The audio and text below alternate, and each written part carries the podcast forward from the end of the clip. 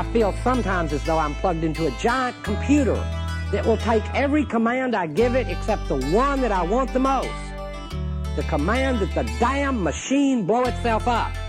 It will do anything else I say. I'll type in food. Now it comes food. I'll type in, I want to give this talk in Washington. Class action. Type this in, it comes out. But the one command I want is the command for the damn thing to just go boom.